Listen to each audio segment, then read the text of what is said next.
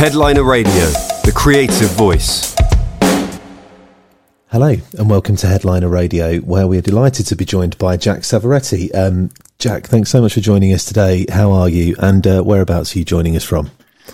I'm great. Thank you, buddy. Thanks for having me. I'm joining you from home. I'm in Oxfordshire. You might hear some noises because I'm here with my sort of four dogs. so if anybody walks past or anything, they might, they might, it triggers them to make some noise. So I, I would like to apologize in advance. No worries at all. Um, now, um, it's been uh, a few months now since it was released, but congratulations on uh, hitting Thanks. number one with uh, Europeana. Thanks. It was your second number one album. Uh, how has life been for you since the album was released? It's uh, it's it's kind of really, you know, caught fire. That album. It seems to have really, um, you know, been been incredibly yeah, well received. Thank you, man. Well, it's been. I mean, first of all, it was nuts when it went to number one. I didn't ever sort of see that coming. Um, and also, it's just been such a strange time mm. because it's really it's had nothing to do with how things have worked in the past there's been such a and and and I'm kind of and I'm by the way I'm not complaining about that. There's a lot to be there's a lot of positives to be taken by this kind of shift, this huge tectonic plates, this like the way we've all this earthquake that hit the music industry because we were sort of stuck in this kind of groundhog routine of you know write an album, release an album. No, so it was always write an album, promote an album, release an album, tour an album, and it was that cycle like over and over again. And um, and you kind of have to end. You end up becoming quite reactionary to if the album does okay and all this kind of stuff. And I never really liked that. I come from a place where, you know, I did this for so long independently, so many years. I made albums kind of on our own, off our own back. And we did that very differently. We always just kind of toured and toured and toured and played and played. And when we felt like we had a bunch of songs that people like, we would put them out. Um, so for this to sort of happen during the last two years, it was quite refreshing in the sense that I mean, it was scary because we put out an album and it does feel like you're sort of throwing a pebble into the ocean mm. because there's not really much that you can do.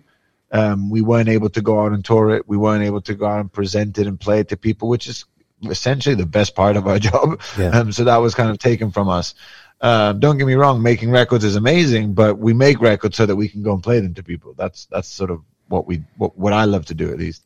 Mm. Um, so it's been strange. I mean, there's a part of me that is so grateful and um, you know, mainly to our fans than more than the music industry. The fans who really stuck by us during this time where we couldn't go out and play to them and bring our music to them. They stuck by us and, and made our, you know, took our album to the top of the charts. Um, but at the same time, it's been really frustrating because I would have loved to have been able to go and, you know, be face to face singing with all of our fans and friends sooner. Yeah, of course.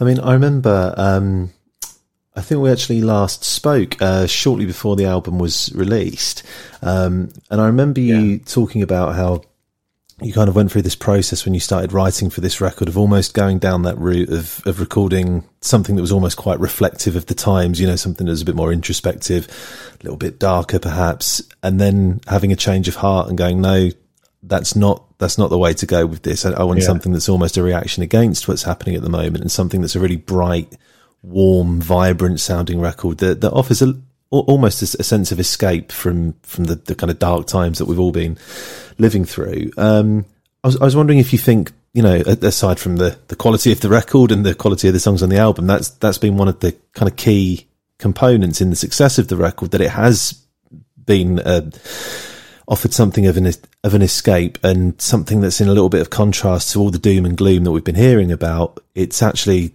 it it does. I I, think you you described it as wanting to sound like you're you, you've you've been able to go on holiday, literally, like the sound of being away somewhere, that kind of break in the year where you can actually have a good time and forget about whatever else is going on in the world. Do you think that that's one of the reasons why this has perhaps resonated so so much with with a lot of your fans?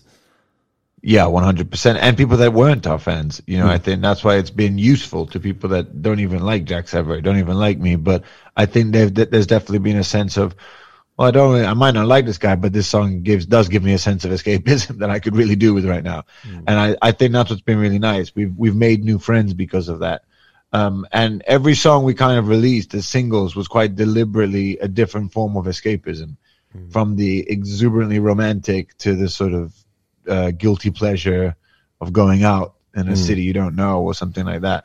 So they were quite there was there was there was a real reason with why I was releasing these kind of snippets from the album because I wanted to give these send these postcards, if you will, mm. from this trip that we were taking people on, and um, and giving all sorts of different angles of it. But I, I do think that has a lot to do with it, and I think I learned that in my album, my previous album as well, "Singing to Strangers," that there's a lot to be said you know why somebody makes a record is more important than how they make it.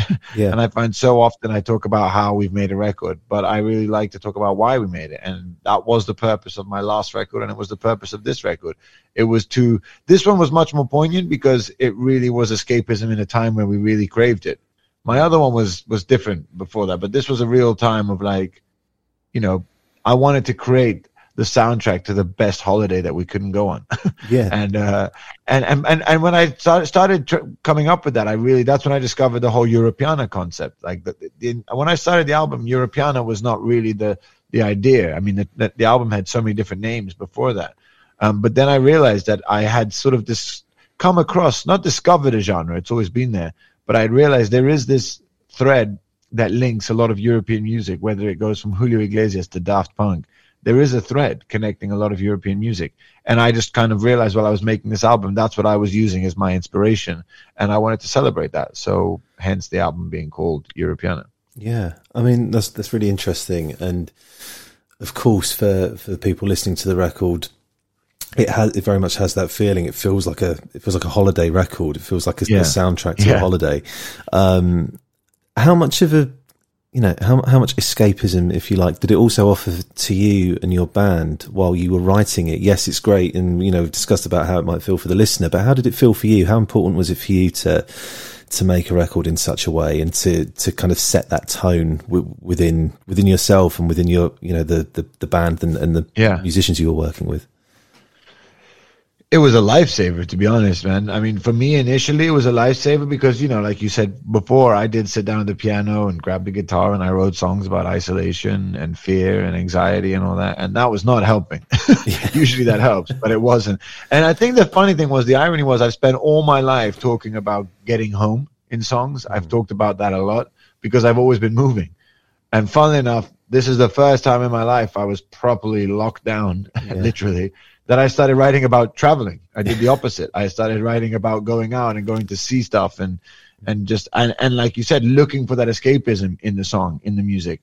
And it did give that to us. It allowed me to really go on holiday musically while I was at home and dive into old records from, you know, Giorgio Moroder to, to Daft Punk to Phoenix to Gypsy Kings and Julio Iglesias, Serge Gainsbourg, Patty Pravos, like really my, I mean, if you walked into my living room during lockdown, it was a real roller coaster of sort of European music, mm. and um, and it was great because I was doing that primarily to really give my kids this kind of sense of holiday, this sense of departure from you know get out of the bubble of their existence, of their house, of their culture, and really try and show them something else. And we did it with a lot of other music, not just European music, but it was in the European music that I was playing that I really found so much of myself Mm. I was like, man, this stuff has influenced me so much. Why have I never acknowledged that before? Yeah.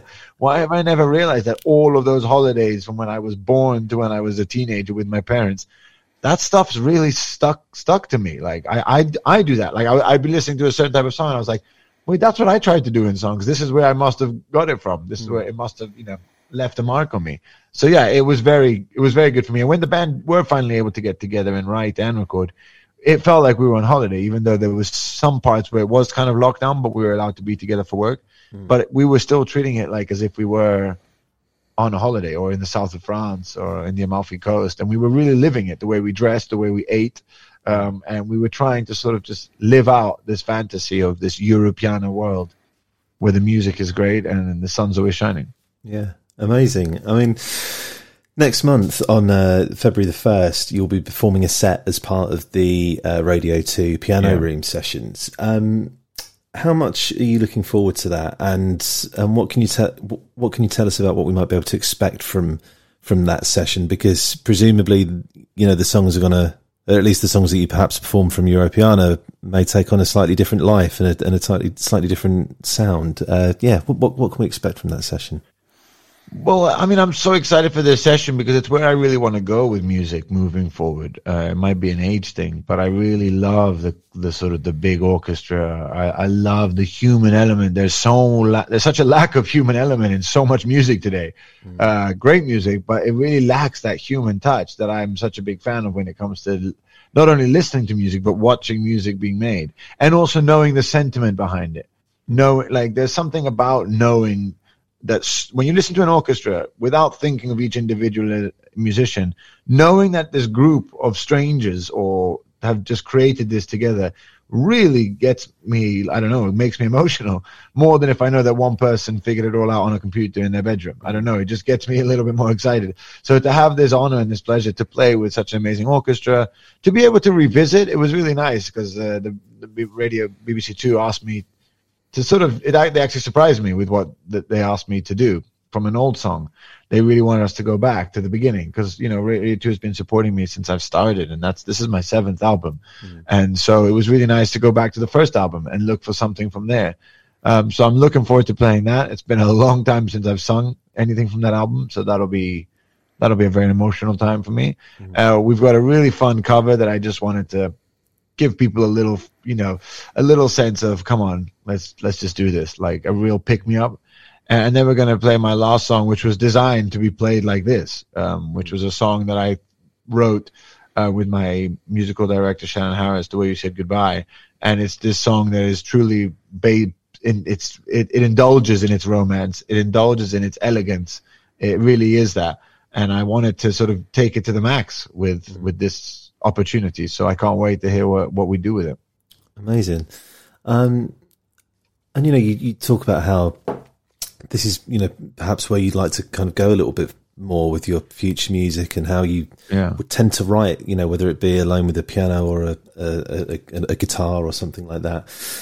How much did or has the making of Europeana kind of changed or perhaps altered your approach to to making music? Did did writing music in that way, you know, kind of creating a an atmosphere and a setting and almost creating a a little bit of a concept, you know, around the record. Yeah, Did, it's a hundred percent. It's a concept album. Yeah, yeah. I say, always say that. I love that, and I'm lucky enough never to have been successful enough not to be allowed to do that. Yeah. in the sense that I've never really, I've never had a hit single, so people aren't expecting anything from me, which is I mean, my accountant doesn't agree, but it's a blessing.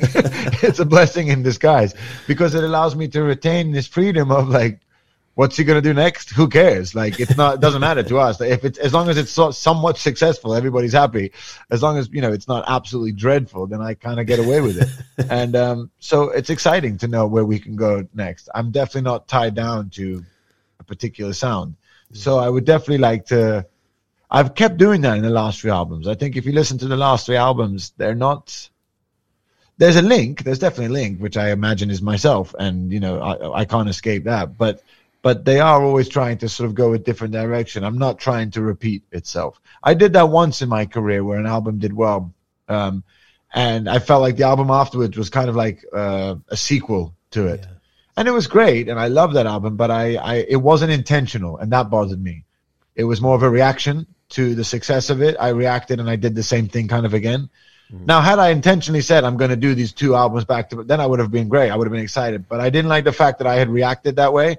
I, yeah. I, I make me not trust the stuff that I was doing and not trust the songs. And still now, when I listen to them, I'm like, mm, why did I put that there? Why did I make it sound like that? Was I just kind of following my own, chasing my own tail? Mm. Um, but yeah, I, as long as I'm just kind of in control of the dynamics and what I'm doing with it, then mm. then it's exciting. Then I enjoy it. Yeah, and that must be something that you know, having having made seven albums, presumably you you become more adept at spotting those possibly bad habits you can go down. Like you said, of almost yeah, second guessing either what, what you, you think you want or that you think audiences might want. It, yeah, presumably with that experience, you, you actually learn how to kind of not, not get tempted down a certain path if you don't think it's the right way to go. Yeah, you start to realize that there is a difference between what you want, what the audience want, and what your label want, and what your management want.